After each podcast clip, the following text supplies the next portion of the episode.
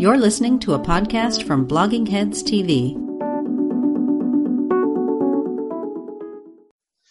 All right, hey there. Uh, that's Wilfred Briley, I believe. Am I not uh, correct in that? It, it is I. Wilfred Briley, he is uh, associate professor of politics at Kentucky State University. Uh, he is the author of uh, what do you call it? Hate crime hoax. Is that the uh, earlier book in which you actually debunk a lot of uh, public discussion about the frequency of uh, hate crimes, especially against people of color. Uh, and uh, more recently, uh, just coming out from Regnery Press, Taboo. Uh, and then there's a subtitle. Will, what is it? it's 10 Facts You Just Can't Talk About. And yeah, those are my two, at least, mass market books. Hate Crime Hoax, which I think we chopped it up about on this. We did talk about this six months ago or so. Yeah. Yeah, that that's a book that looked at a lot of these very high profile hate crime incidents. Uh, Jussie Smollett, Covington Catholic, if you want to throw that in there. Uh, Yasmin Seweid and the torn hijab allegedly on the New York Six train. Uh, Duke University's lacrosse team, Drake University, Goucher College, Wisconsin Parkside with the nooses, okay, College with the death threats to every. I got it. There's a long list. Yeah, you could throw in Erica Thomas. But yeah, we I looked at a number of the highest profile uh, hate crime or hate incident allegations in the USA, and I found that a very large percentage of them, which I estimate is 15% overall, and more than that among high profile cases, more than that by far, turn out to be fakes. And in many cases, as in Mr. Smollett's, that's undisputable. That's not debated among serious people. So I look at why this is. I look at the culture that's grown up around victimization on, in particular, university campuses. Well, I don't mean to interrupt, but we've already discussed the book at the Glenn Show, so I think yeah. uh, people can look book. up can look up in the archive. It wouldn't be hard to find. Tell us about Taboo.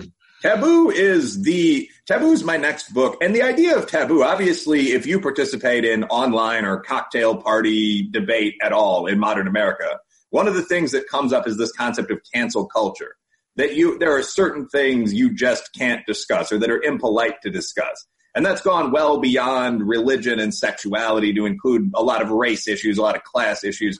So Taboo essentially looks at 10 of these issues. Uh, chapter one looks at whether there's any logical basis for the Black Lives Matter movement. Chapter two looks at the reality of interracial crime. There's very little of it, and it's very heavily uh, minority on white. Uh, a couple chapters look at the idea of culture and performance, race and IQ, that sort of thing. I have a consolidated chapter that takes on the idea of white privilege and cultural appropriation. These are, to a very large extent, not real ideas and that they're not scientifically sustainable, modelable ideas. Um, I draw up with an utter lack of arrogance. I draw up an ideal immigration policy for the USA in chapter nine. I noticed chapter, that. In chapter 10, uh, the modesty. Yeah, well, you say if you were emperor or king of America, something like this, this is what the policy would be. And then you uh, proceed to propound a number of uh, what I think would be highly uh, controversial proposals. For example, IQ test as a condition of uh, granting uh, a visa to somebody to come to the United States. You're damn right, Glenn. I mean, so we'll get into this more in, in, in due course, but uh, just know that this is a this guy is an iconoclast or an, a contrarian, man after my own heart. Anyway, go ahead. And chapter 10, uh, I take apart some of the crazy ideas on the right. I mean, I look at the idea of ethno states on the quote unquote alt right, um, the idea of a religious or theocratic society, um, you know, the alt right again, diverse societies never succeed. And a lot of this is just fantasy. I mean, diverse societies do need a core civic ideal, but I mean, they've been successful since Rome. We're not going to break up into small countries where, you know, black conservatives get Alabama, but white alt lightists get Washington. So I, I do focus on some of the things on the right that I consider um, bizarre, illogical as well. But most of the ideas in the discourse right now that fit that description do seem to be coming from what you might call the SJW left. So I kind of line them up and to the best of my abilities, take them down.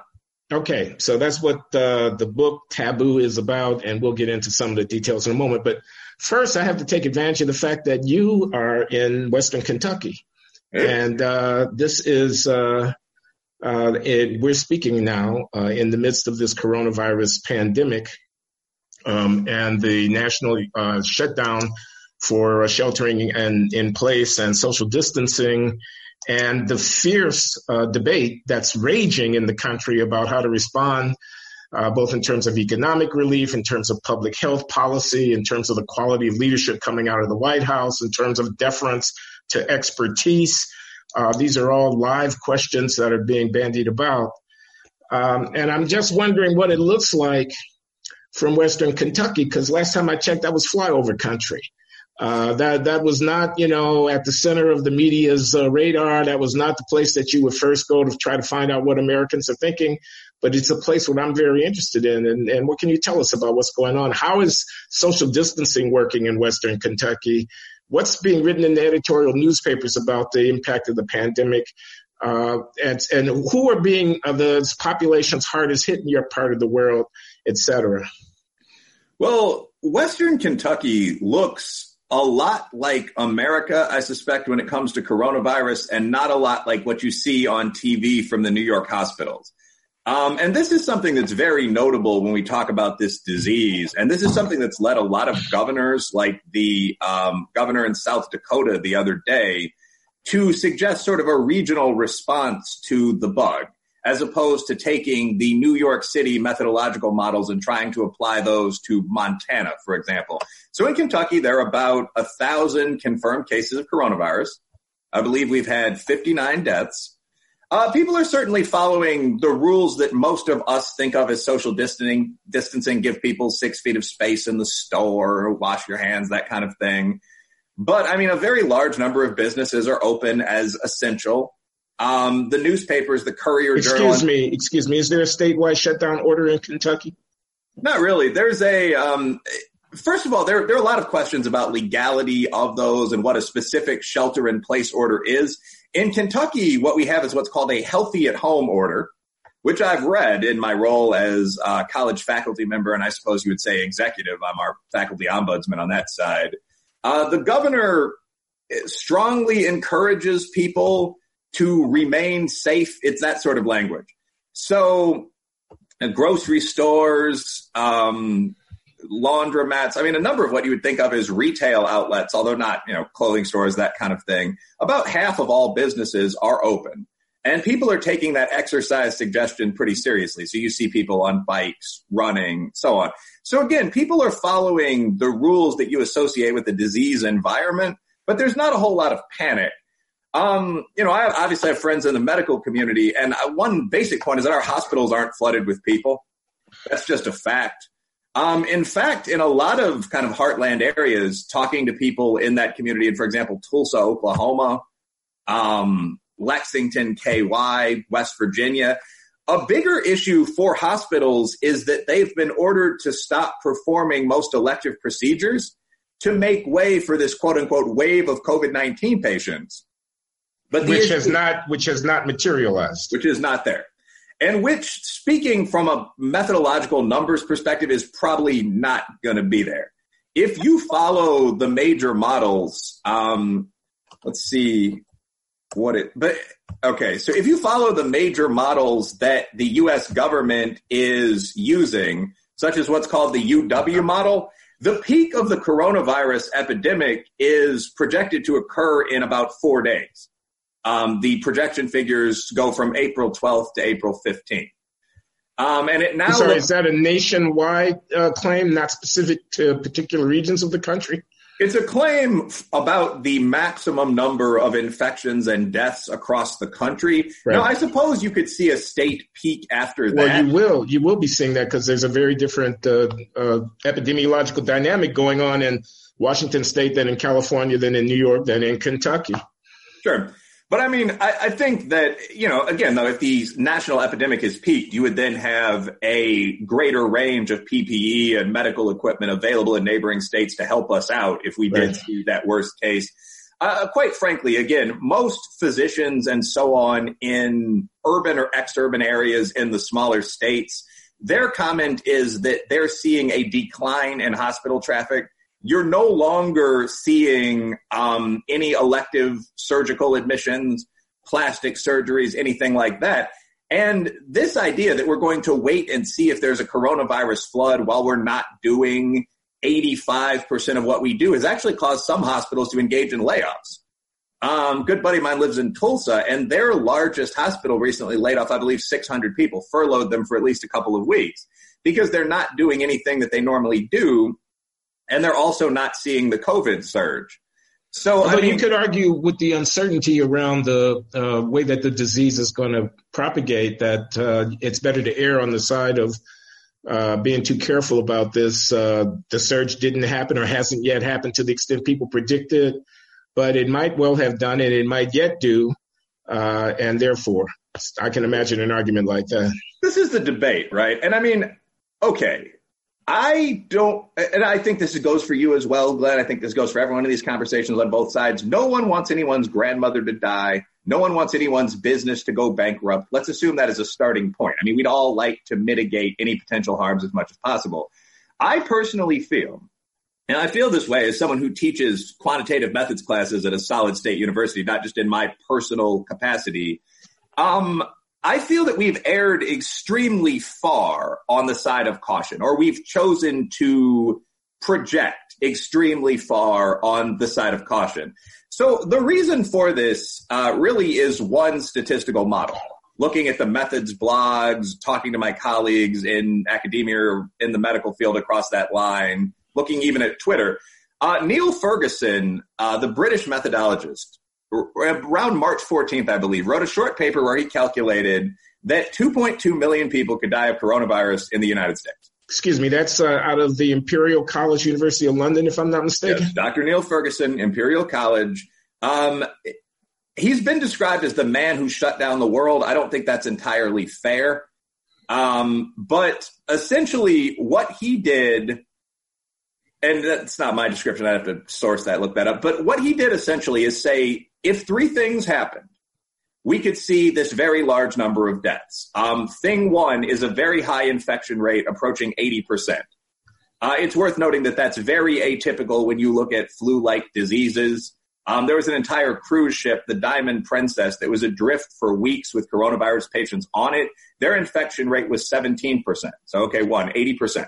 Yeah, may I just mention that that's Ioannidis, the Stanford uh, scientist who analyzed the data from uh, that cruise ship and uh, wrote a very strong, I thought, uh, piece in which he said, you know, let's go slow and think carefully about what we're doing because we really don't have the data to make hard and fast conclusions. And what data we have suggests that it well might not be as virulent as many have said. That is absolutely correct. I would strongly recommend that article uh, by Ioannidis from Stanford's team in the coronavirus pandemic. We're making decisions without statistical evidence. That's exactly correct. I feel the same way you do about that, Glenn. But essentially, Ferguson's first estimate was 80% infection. His second estimate was a 1% or nearly 1% fatality rate among the general population. Uh, we'll get into that in a second. And his third estimate was that we, or his third uh, baseline here was that we don't do anything to mitigate. And Ferguson himself has said that he included that uh, to some extent to be provocative, to show a potential worst case. No one assumes that we're not going to mitigate. But I mean, just to take some numbers here, I mean, Ioannidis said that if you take the death rate on the Diamond Princess, which is a bit under 1%, and you plot that against the age graph of the population in the United States, if that makes sense, the old joke is that cru- cruise ship passengers tend to be newlyweds or nearly deads. Uh, average age on the ship was something like 65. I'd have to check that. But if you take that data and you plot it against the actual U.S. population, you're talking about a death rate of 0.125%. So all I'm going to say here is that if you take those alternative numbers, you take 0.125%, suggested by one of the better methodologists in the world, you take 20%, which is the undisputed infection rate in a closed environment where people were there for a month, and you assume mitigation, you're all of a sudden talking about a 20th or a 40th of Ferguson's estimate. So we have chosen to be cautious based on this Ferguson model and a few others. But as you mentioned, there are direct responses to that. What is the political uh, character of the discussion in um, your part of the world uh, right now? Are people uh, more or less happy with the way that the president is conducting uh, the uh, his responsibilities at this critical time? Um, are, are, they uh, clamoring for more, uh, you know, uh, rigorous uh, government policy or whatever? How are people taking the economic hit? This kind of thing. I'm going to try to be polite and tactful here because please do. no, because I have a professional job. But no, people as as um, but no, people are not clamoring for more harsher government measures. Um, most people are aware that there is a disease epidemic going on. They're willing to wait things out somewhat. But I mean, I've heard many, many more people say this is ridiculous. They're shutting down things like jogging trails. There's no way you could possibly infect someone. Then I have heard people say what we need is a national in-house lockdown. And I think that's very typical of most of the quote unquote flyover states where again you have a thousand cases or 5,000 cases. I will say, I mean, there are 4 million people in Kentucky and Louisville is a city of more than a million people. So we don't have a tiny population. I mean, this is a, there is a very, very low detected prevalence of COVID-19. And I think many people looking at that and looking at how skillfully most people are social distancing, we don't have some of the issues with that that you might see in, for example, New York, um, are kind of wondering more, when will this end than should we institute a national lockdown? And I think this is a situation where you really see the influence of the media and the influences on the media's perspective. Because I mean, the national mass media is based in New York, LA, and DC. Those are hard hit big cities. So you constantly see these columns in the Times or the Post, like we need a national lockdown now to save millions.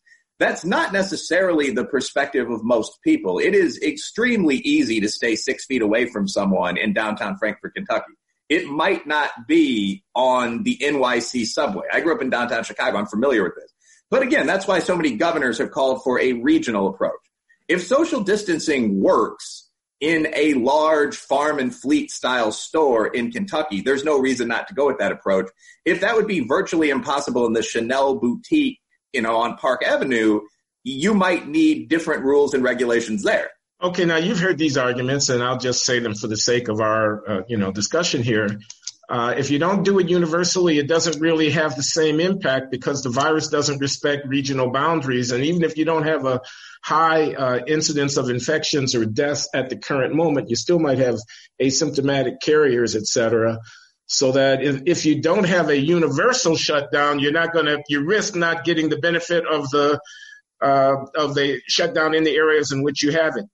Well, that's one I'd leave more to the doctors, but I will say I don't personally see the logic of that at all. I mean, if you're talking about an area like Montana, where it's extremely easy to keep the six feet that prevents the spread of most transmissible diseases, this has been known since the Spanish flu, and people are maintaining that distance and are following other protocols like hand washing, logically, unless all of modern epidemiology is wrong, they won't get the disease. So I don't see how they could then spread the disease, which they apparently would not have, to other individuals.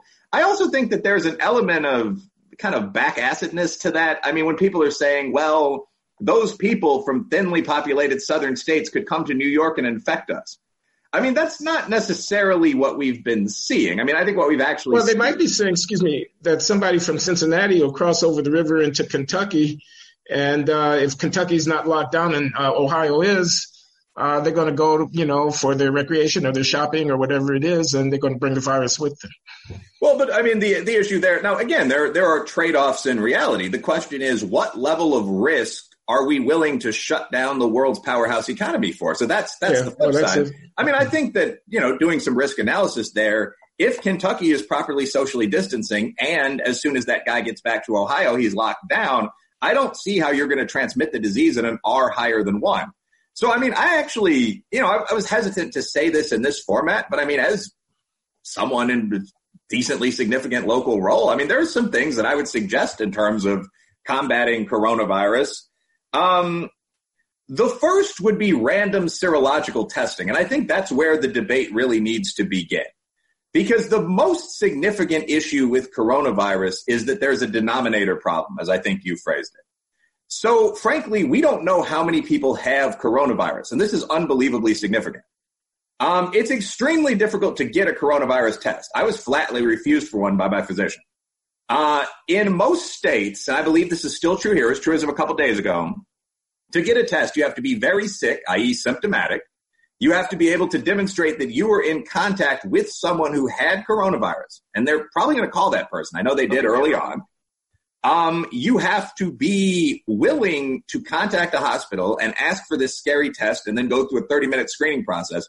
So the pool of people that we know have COVID 19 is the pool of people who are very symptomatic, who had personal intimate contact with someone with coronavirus, and who passed through the 30 minute screener. That's an extremely selected sample. I mean, in the entire country, we've given less than 2 million COVID 19 tests as of Worldometers two days ago, one. And we're seeing something crazy like a 30% positive rate for those. Um, and that implies to me that there are many, many, many, just by definition, there are far more people that have COVID 19 than that have tested positive for COVID 19. If you don't meet all of those criteria and you call a doctor and say you have COVID 19, you'll be told to stay home for between one and two weeks. That's it. So, I mean, a team from Stanford University, which includes uh, Dr. Ioannidis, who we've been talking about, has estimated that the actual fatality rate for coronavirus could be as low as 0.08%. Um, and their source for that estimate isn't it isn't just making it up, which is the problem some of these models, frankly. It's looking at testing data from the VO, VO province region of Italy, uh, from Iceland, and I believe from Belgium, where random tests have been done to see how many people test positive for coronavirus. And in Italy, it was 3%. Iceland, it was 7%. Belgium, it was 8%. And all of those, uh, those tests used are from serious players like Decode Genetics, very low rate of false positives. You'd say 1% perhaps. You can call that the margin of error. But the, the indication there is that more than 5% of all people have contacted, contracted COVID-19 over the period of time that the epidemic's been raging. Possibly more. That's probably just the percentage that have it now. So anyway, the conclusion of all that would be that if the deaths that we're seeing, a total of less than 13,000, come from, say, 5% of the US population, 16.5 million people, rather than from 300,000 positively tested individuals, we're looking at a fatality rate about on par with serious flu. So the first thing that I think should be done, or I suppose that I would do, is a series of large and random, preferably serological tests to see what the actual infection rate and actual death rate are here. And I mean, and and uh, there's not. I, I want you to explain to people what you mean by serological tests. I'm not sure everybody will understand that. Sure. There's a distinction between tests that show current positivity for or infection by the virus and tests that show antibodies for the virus. Um, I would prefer that tests that show antibodies for the virus be used just from a methods perspective, because that would mean that everyone who's been infected could be detected rather than just everyone who's infected now. Yeah, I, I want to. I, just want to underscore for the uh, viewership. I mean, the point here is that uh, it's the denominator problem. You want to know how bad this is? You can see everybody who's sick. You can't see everybody who might have been sick carrying the virus but didn't get sick.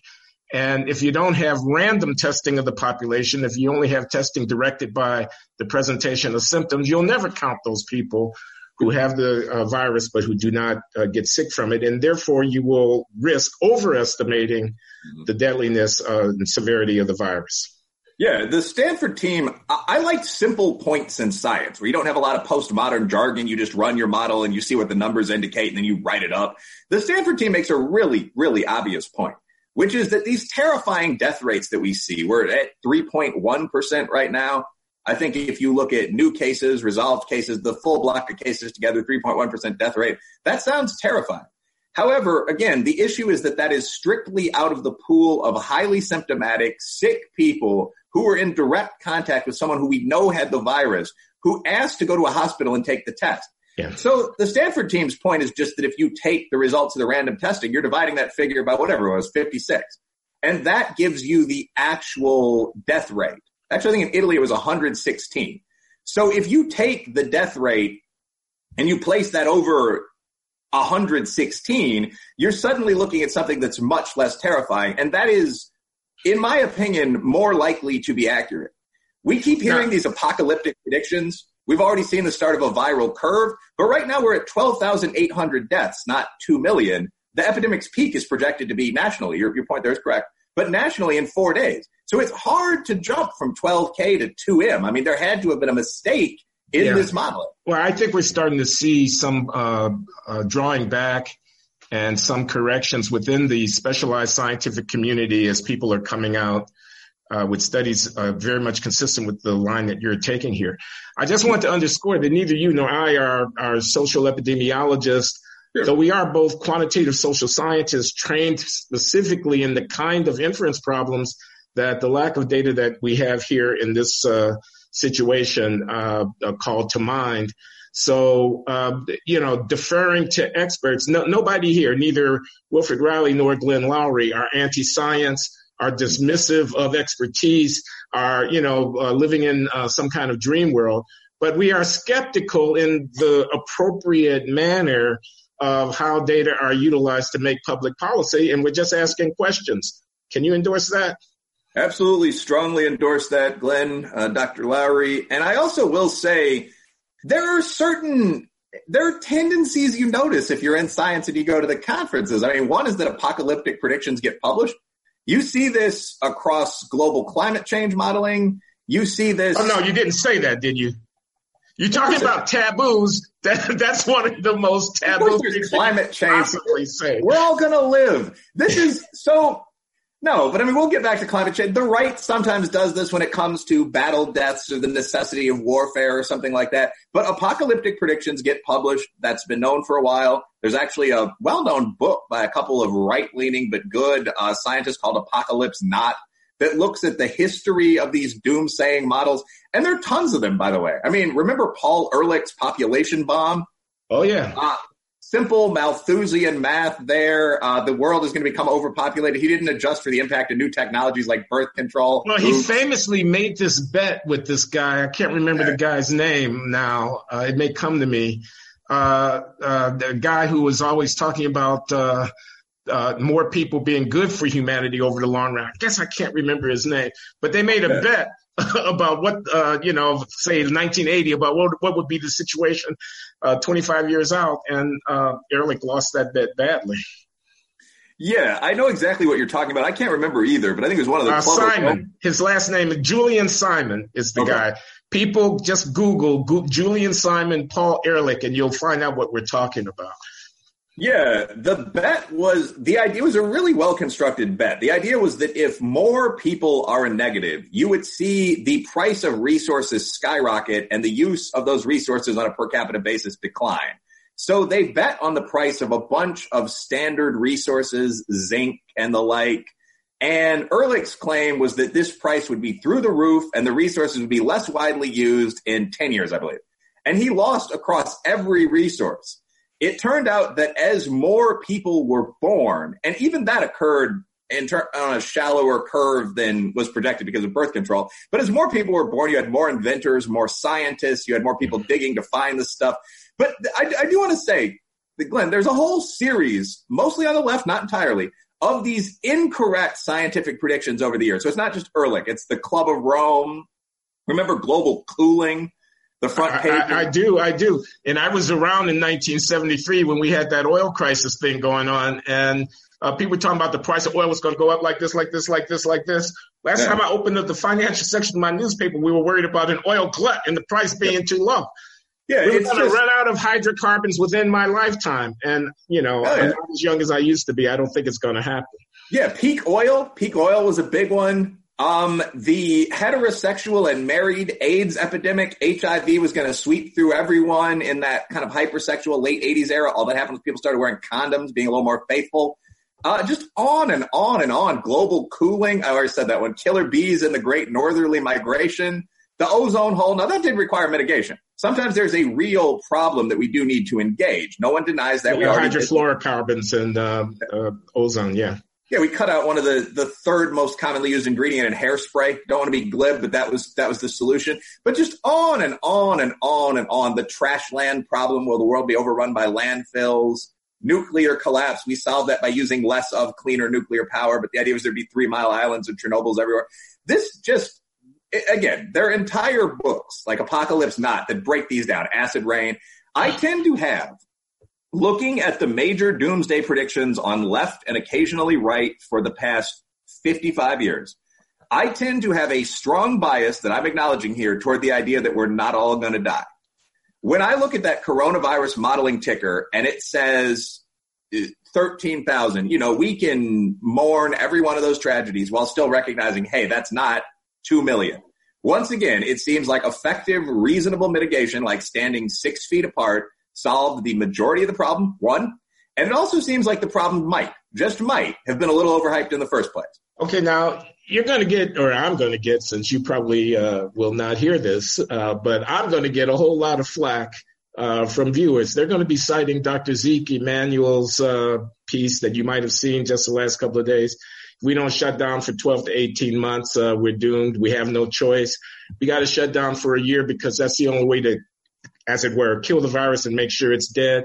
Otherwise, we open too soon, it comes back. We'll be in the same situation six or nine months from now uh, with a uh, resurgence, um, and we need to do this uh, people are going to find it irresponsible for me to even allow you at my platform to voice such uh, contrarian sentiments. So um, I'm going to give you an opportunity to clean it up. Sure. Well, I don't think there's any cleanup needed. I mean, the argument that I'm making that I think you have a substantial amount of sympathy with is based on major papers coming from a team of researchers from universities like Stanford. None of this is especially debatable. So in terms of the denominator issue, the the only way doomsday predictions for coronavirus methodologically are sustainable is if the death rate among all people from the bug, COVID 19, would be equivalent to the death rate among the selected group of symptomatic seniors who have, mostly seniors, who have so far taken the test.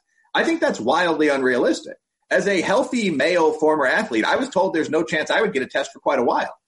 Um, no, I'm not sick, but if I were to say I have a serious funky flu, can I please have a test? The response would have been exactly the same. The debate is about whether we're talking about 10 times more cases than, than we have tested for, which is what Mina from Harvard recently estimated, or 100, which is what the Stanford team recently estimated. But I don't see the doomsday scenario playing out. And this is part of a long thread to some extent of these doomsday scenarios not playing out. They're also, by the way, this is another taboo but there's a trade off question here. Yeah. So, I mean, it, if we picked a near worst case estimate for deaths using the models you and I have been bringing up, say 400,000 individuals, and this were the alternative to shutting down the country for 18 months, which would cost $18 trillion. It seemed to be a fair estimate looking at lost GDP. We'd have to very seriously discuss that. The unfortunate fact is that human beings, not being gods, are by definition mortal. So many, many things kill us. We're a short-lived predator species. Um, about 50,000 people per year are killed just tooling around on the highway. Um, 450,000 people per year are killed by obesity, essentially. If you look at the impact of that on heart attack, uh, other diseases, cancer takes even more human lives. So if someone were openly to say, you have to shut down your entire society for a year and a half or people might die, the response to some level has to be, well, people already die. Let's weigh the costs and benefits of that. I don't see something like an 18 month shutdown as being at all feasible. Um, you know, which I, is a like, separate, it's a separate question. I'm sorry, I, am sorry to interrupt, but I just want to be clear. Feasibility is a separate question from the relative valuation question. I'm with you on both. I think feasibility is very important because if you undertake this and it's not feasible to maintain it for as long as it would need to be maintained to have a definitive impact, then all the costs that you incur from undertaking it when you finally do have to relinquish because it's not feasible to sustain it for a year and a half will have been incurred to no effect. So whether or not to go down this policy road in the first place depends in part upon a judgment about can we sustain this kind of thing for the 18 months that will be necessary to make this thing absolutely go away. And if the answer to that is no, you need to reconsider at the start whether or not you want to go down that road.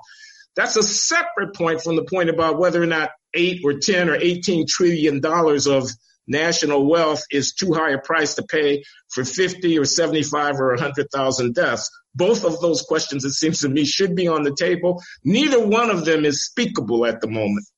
Yes. And I'm just going to say this. If we're currently valuing 100,000 lives at $18 trillion, Glenn, we can never fight another war.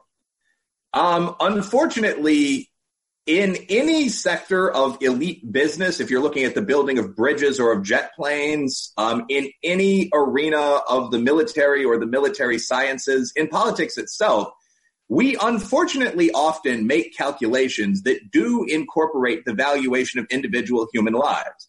If you've ever done union work, at least thinking back to the old days, they'll hand you a card on about your fourth day that tells you what your eye or your leg is worth if you lose it. It's a substantial amount of money, but less than I value my eyes and legs for. But we realistically. Well, let's see. Let's do the arithmetic. If it were indeed $18 trillion and if it were indeed 100,000, that's 100 into 18 billion. By my calculation, that's 180 million dollars a life.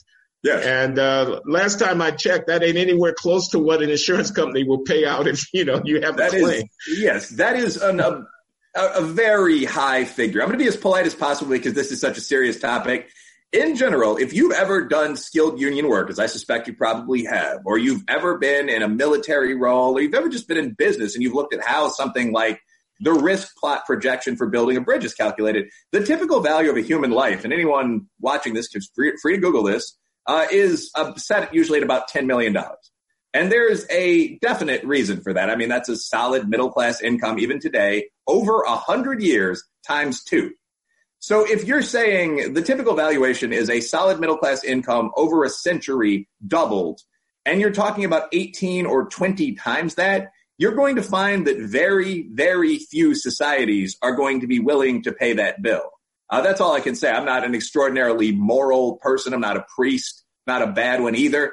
But that is very much out of whack with anything we've ever seen throughout human history. But now, and we're talking about taboo, at least we thought we were talking about. We might get around to it in due course. But now, speaking of taboos, a politician simply can't say.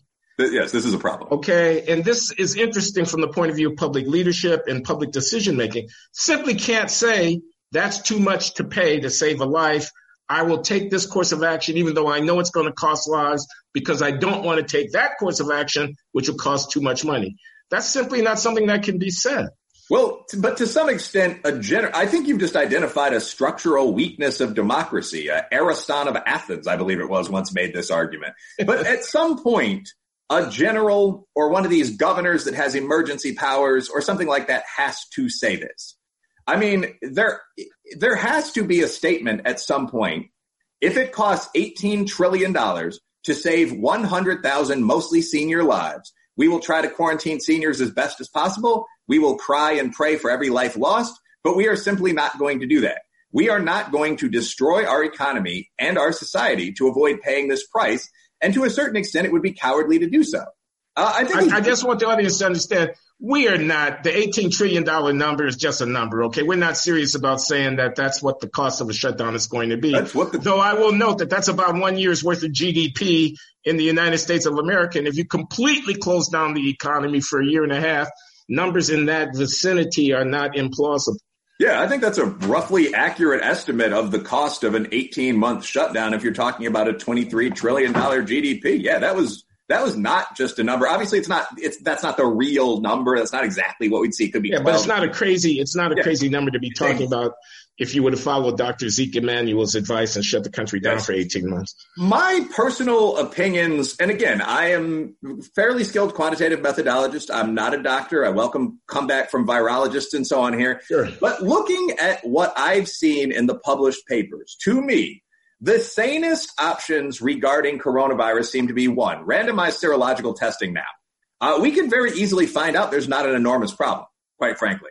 If we find out that 40% of people have already had COVID 19, which is not an unreasonable estimate, in the Lombardy region of Italy as of last week, it was 70% when they finally started serological testing.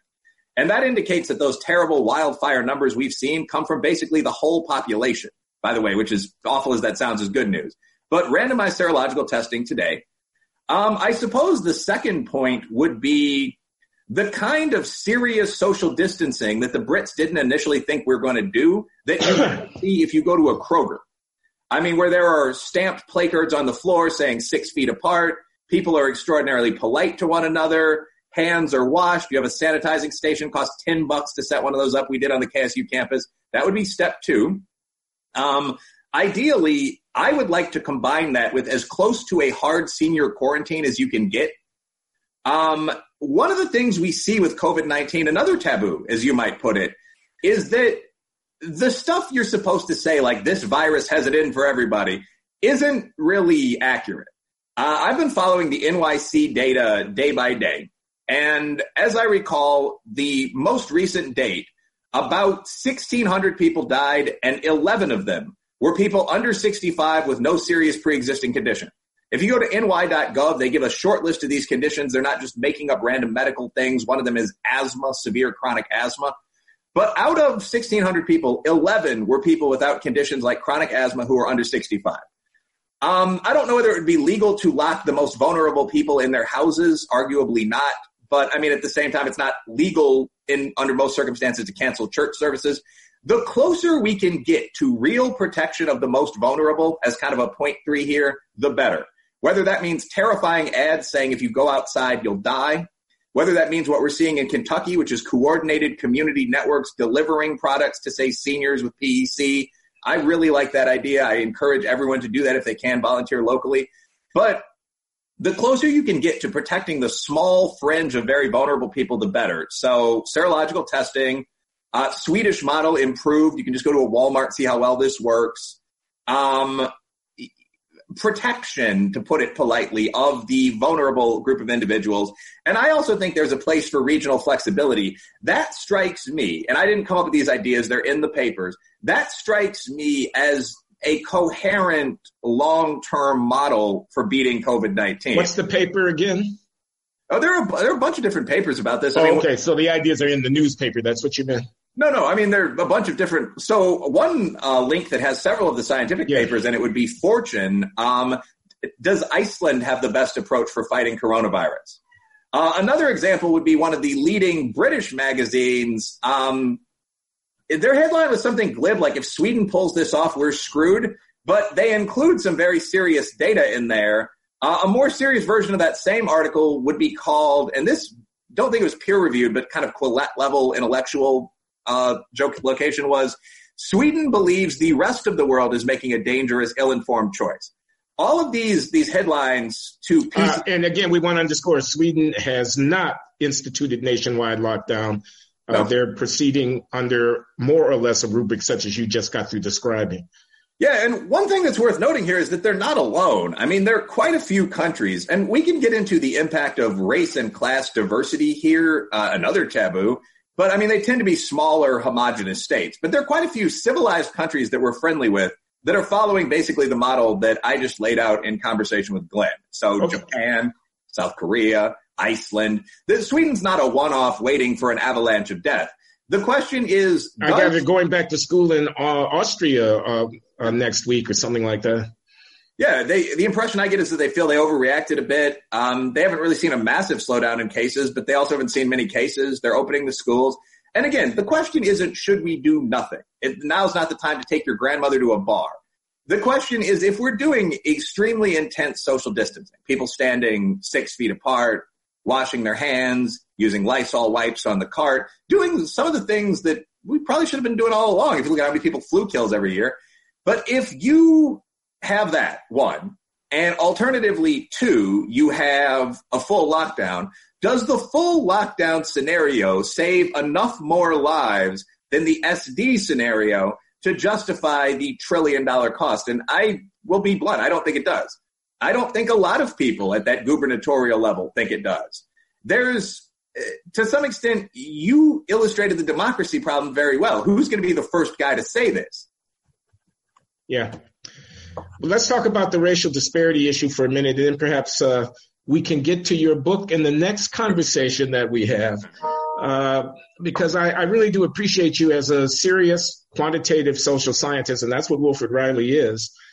Uh, engaging with me around uh, these questions, I, I, think the public discussion has been insufficiently um, open uh, on this, and there's a there's a herding kind of tendency for everybody to uh, get on board, do the patriotic and right thing. And I, I think also, Will, and I wonder what you think about this contempt for the president that is so widespread uh, has, uh, I think, helped to fuel uh, this uh, this environment that we're in, in which uh, it's it's not easy to question conventional wisdom that advocates significant restriction of economic activity, since it's well known that the president would like to quote open the country up close quote sooner rather than later. So, uh, what do you think about that? The last thing I'm saying, contempt for the president adversely affecting the quality of our public discourse. And what do you have to say about? I'm seeing these stories uh, daily now um, Nikole Hannah Jones has a very long, much uh, circulated uh, tweet uh, in which she, uh, uh, uh, you know, chronicles the extent, nature, and the extent of the racial disparity in the incidence of COVID-19 disease. Um, what do you have to say on those two points, and, and perhaps we can wrap it up?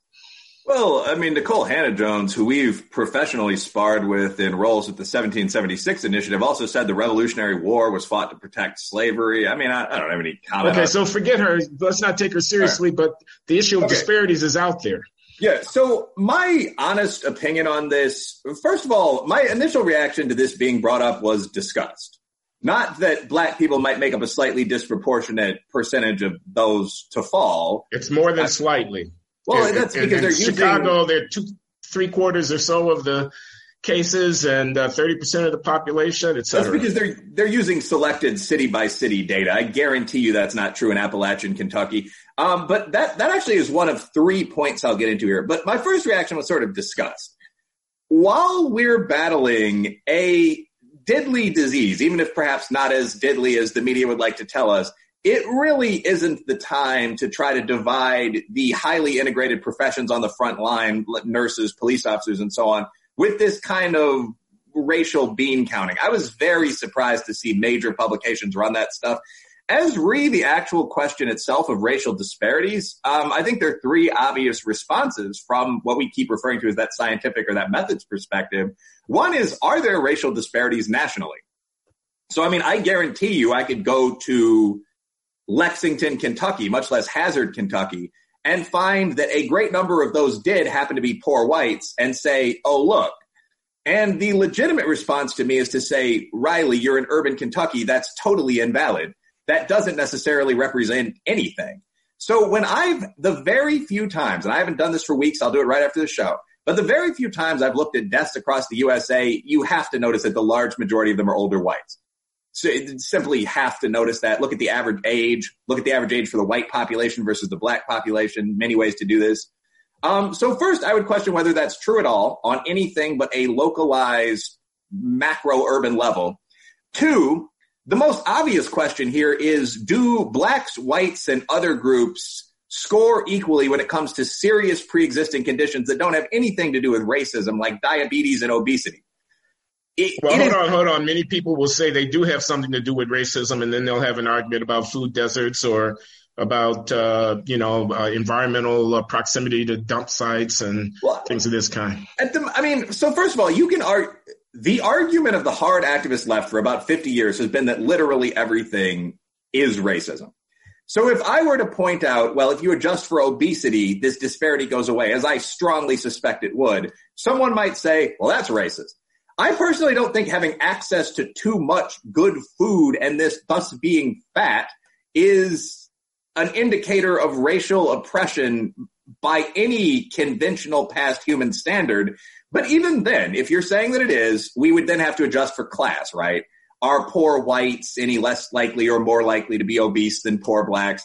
I think leaving that, because this is very, this is a high level debate, just at the most basic level, Assuming that asthma isn't due to racism, the second question to be asked after are there discrepancies at all nationally is to what extent are those explained by external health variables? Um, but a third point that again is taboo by the book. Um, but a third point is are people following the shelter in place guidelines to the same extent? This is one of these that we're probably not supposed to talk about. And by the way, we don't really know, but at least the possibility could be entertained. Well, I can tell you, I mean, I live in a working class white and black neighborhood. And I mean, like, I've been asked to play five on five basketball over the past couple of days. Yeah. Like, if you go down the street, I'm not going to tell where the court is so people can go snitch on someone out there with their son. But I mean, if you go by some of these venues, like an urban basketball court, you're going to see a ton of people, many black, many working class white out there. So you've got to ask at some realistic level, um, are all people across class lines and racial lines following the same guidelines? And if not, wouldn't that almost totally explain any discrepancies? Here's what's uh, going to be said. What's going to be said is no, they're not following the same guidelines. All right, you want to do your study, do it you'll find that blacks are not maintaining on average the same degree of social distance, but they can't. They have to take public transit to get to work. Uh, they're the ones who are going to have to be delivering your food or whatever it is. And uh, they, because they don't have the privilege of being able to telecommute to their offices, uh, are uh, structurally uh, predisposed to be in a situation where they're more likely to catch the disease. So, yes, Reilly, you're right. They're not social distancing as much, but you're wrong. It is racism at the end of the day that explains that because of the structure of people's occupations, where they live, what kind of transport transport options they have, and so forth. I think that racism has to have a real meaning. I mean, for a century, it meant disliking members of another racial population for genetic reasons. That's still kind of where I am. I mean, what you're describing is a very complex lattice work that people sometimes use to say you can't disentangle race from region and class when you're talking about these issues. But yes, you can. If you're running the most basic standard regression model and you find that African Americans are more likely to suffer from a deadly disease, which is a thing worth studying, than Caucasians or Asians or whatnot, the next question would be, is that true if you adjust for income and region? And I would strongly, strongly bet that it probably isn't. So are you talking about a race issue or are you talking about a class issue or are you talking about an urban issue? This is another thing. This is, this is one of those gaps that's hardly ever discussed. African Americans are more likely to live in cities, which in fact have a higher on average income than the surrounding rural areas, but which have more people. Um, so yeah. if you're comparing the death rate of people white or black in New Orleans, which is the city they seem to keep focusing on, with the death rate of people white or black in Montana, of course, you're going to see more black people in the category of the fallen because there are more black people in the urban setting and virtually none in the rural setting. Yeah. So uh, this gets this gets back to the same point, sort of for me. Before you can even argue this, you would have to look at whether the discrepancy continues if you adjust for urban status, if you adjust for class, if you adjust for region. I don't think it does. Um, I can't imagine that there's some sort of genetic reason or reason based totally in racism why a working class white guy is less likely to get COVID 19 than a working class black guy. That sounds fantastic. All right, let me just make a methodological observation here. It'll be trivial for you, but I think some listeners might appreciate it, which is the disparity. No one's denying the existence of the racial disparity. The question is about causality. The question is the whether or not the fact of the disparity is indicative of some remediable maltreatment or differential treatment or discrimination uh, on uh, uh, the, to which the African Americans are subject. Once you take into account all the other non-racial factors that might be involved in this situation, the raw disparity as a statistical matter probably can be accounted for. We haven't done this study, but uh, you need the data. This is a final point that I'll make uh, because one of the policy issues that's being debated is should the public health officials be required to collect data by race um, in the midst of this pandemic? And I'm inclined to say yes, if only for the uh, opportunity to make use of those data to dispel the kind of conspiracy theorist, uh, racist uh, uh, uh, narrative mongers who are going to take the disparity and use it to, to run with it to push their narrative. Yeah, I agree. I mean, I, I, think all data, almost always more data is better. That's literally the baseline of both of our professions. I mean, and what you just said there, Tom Sowell summed this up in the title of one of his books, uh, Discrimination and Disparities. There tends to be an idea on the political left that any disparity is due to discrimination. So, for example, um, I, I, did this on the air about a week or two ago, but it's frequently mentioned that the average black man earns 84% or whatever of the average yeah. white man, attributed to racism. That gap almost entirely closes if you adjust for age, years, rather than quality of education and region of the country. Uh, brothers are more likely to live in the uh, South. And IQ. Yeah, well, IQ is the second part. So the gap was 16%. If you adjust for age, years of education, and, and again, not quality of education, just go to school, stay in school, don't get arrested while you're in school. Age, years of education, and um, Southern residency, basically, the gap closes to 5%. If you adjust for tested IQ score, the gap closes to 1%. And you could ask, is that the actual level of hardcore residual racism in the USA that an upper middle class black person would face? 1% to 2%. Not really prepared to comment on that, but the figures are there. You know, so the gap itself before you make the adjustment is meaningless. So that's one of them. I mean, another one would be test scores without getting into more complex and taboo issues. Yeah. Um, let me, let me hold you off on that because our time is running short. And I wanted to get your comment, if you're willing to, about whether uh, antipathy toward the president had somehow oh, yeah. uh, filtered into the public discourse in a, in a uh, disadvantageous way. Of course. Yeah, I mean, you know, I, I lean right, but not extraordinarily far right. And I don't think that this comment really comes from a partisan political perspective at all. I mean, the media doesn't like Trump, hates the guy. Um, they always viewed him as a crass, long-tied New Yorker, and they ran for president as a Republican. I mean, so there are studies. Pew found at one point that 94%, you might correct this, but 94% of media coverage of Trump was negative. And I think that that level of dislike, and Trump has not responded to this in the most mature way either, calling CNN fake news and throwing. Report, throwing reporters out of press conferences. But obviously, a back and forth famous feud between the president and the top journalist contributes to this. And you've seen this in a discussion of issues that should really be kind of neutral scientific questions. So, I mean, hydroxychloroquine is the uh, apex example here yeah. This is a chemical that's used to treat malaria that appears, reading through what a number of doctors have said, including doctors in my area, to be useful in the treatment of COVID 19. Too early to be sure that it's safe, but uh, yes. certainly there are indications in that direction. Yeah.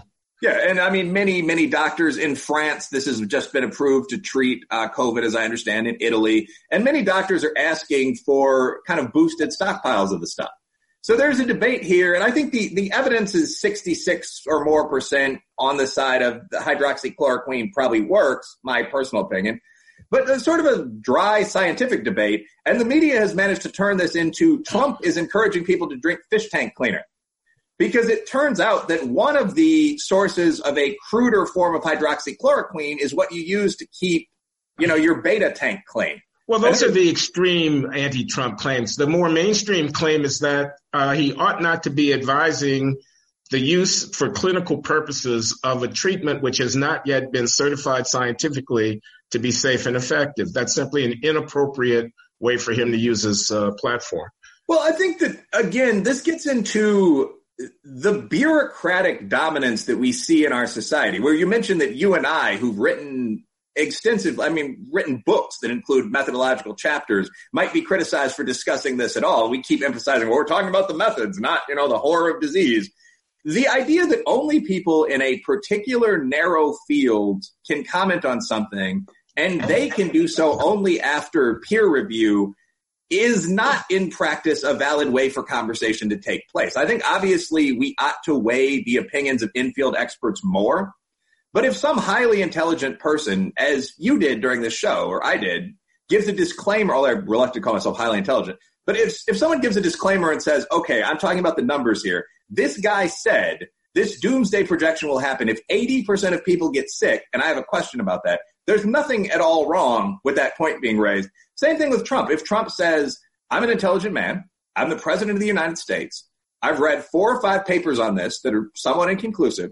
But I know that doctors around the world are requesting this treatment. Let's look at it. I'm not I'm not at all horrified by that as long as yeah. the disclaimer is there. Yeah. The other by the way, in terms of trade-offs, the other option is people not taking hydroxychloroquine to probably die. So again, there aren't a lot of solutions in life from a leadership perspective. There are a lot of trade-offs. I, I just want to underscore one point here as we conclude, which is ex- the role of expertise within the context of public discourse about complex multifaceted problems. Certainly there's a role for expertise. I'm an economist. There's a role for economic expertise in advising about the economy. There's a role for social, uh, social epidemiology expertise in advising about pandemics. But experts should be on tap, not on top. That's the way that I would put it. Experts should be available for consultation by political decision makers, but ought not to be de- uh, delegated the responsibility for making what are ultimately value choices. Since ultimately public action has to weigh the relative significance of many different factors about which an expert is only expert on one of them or two of them. Yes. So this this tendency, which I think is very much driven by the climate change uh, debate, the climate change argument, which will be going on throughout our lifetimes, I reckon, this tendency to uh, argue for deference to experts runs a risk. Of course, know nothingism is bad. Uh, you know, burying one's head in the sand, saying I'm going to pray and everything will be better because God's going to take care of it. That's no way to run a railroad. Okay. But because a person has a PhD doesn't mean they're wise. Neither does it mean that they are responsible for the well-being of us. That's what we decide at a ballot box. And uh, that's a concern that I have in this climate, that this kind of stampede toward deference to expertise will obscure the normative dimension of our problem. Value this versus value that. And how that question gets resolved is not a question of science. Yeah. So I think there are two things there. First of all, I'm an advocate of what people from Tom Sowell to Cicero have called the tragic vision of human reality, which is that civilization is rare, it's complicated. There are lots of people who seem ordinary scattered throughout civilization who have superior knowledge about their small selected field, i.e., farming. Uh, and as a result of this, the view of society as a whole, expressed through elections or even silly things like Twitter polling, is very, very often, if you limit the conversation to people qualified to use the tools, if there are rules on what you can say, the general opinion of society is very, very often at least as valuable as the opinion of a selected four or five man team of experts. That, that was one of the major problems in the Soviet Union, actually. Uh, it turned out that the best economists in the country weren't quite as good, um, with no criticism of the science of economics, but were not okay. as good as the marketplace containing millions of Russians in determining what products people wanted. This is one of the basic ideas of an economic centrism or conservatism, and it doesn't go away in this one sector. It's it's very Hayekian. This is Friedrich von Hayek uh, uh, right to the core. Yeah, I would swing a little to the left of that, but yeah, it's the the basic. Well, I mean, the idea about information and about the the decentralized character of how we know what's going on in the world. No one of us knows everything or very much of anything. Correct. Collectively through the marketplace, the decentralized information that we have collectively gets expressed in prices. That's the Hayekian idea no, I'm referring to.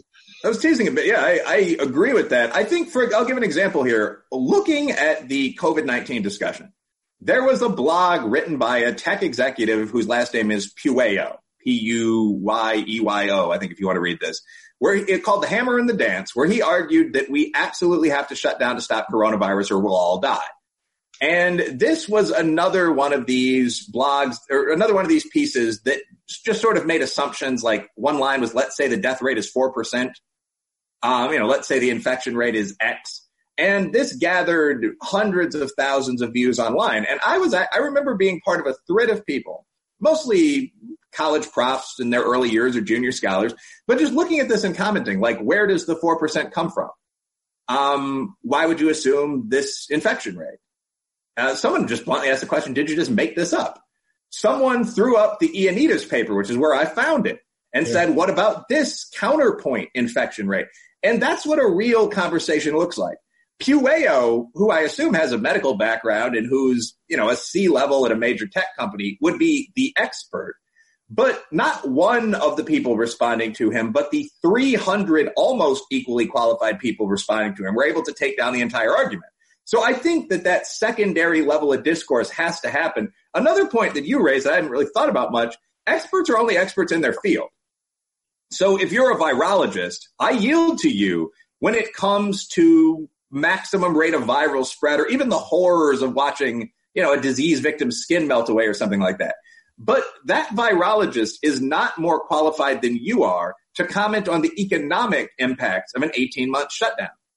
And I find, and for that matter, that virologist is probably not more qualified than either of us to draw up a modern quantitative model. Doctors, I don't find tend to be the best at doing that.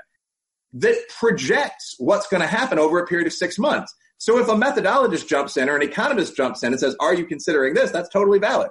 I don't think yeah. either of us is talking about how to manage an ER. I would never even presume to do that in a casual Twitter conversation. But if someone says, Look, you claimed a 4% death rate, that's scarlet fever. Why, bro? That's a valid question to ask the expert in their field. Are they an expert at quantitative methodology also? Are they an expert at Keynesian or Hayekian economics? Probably not. Yeah.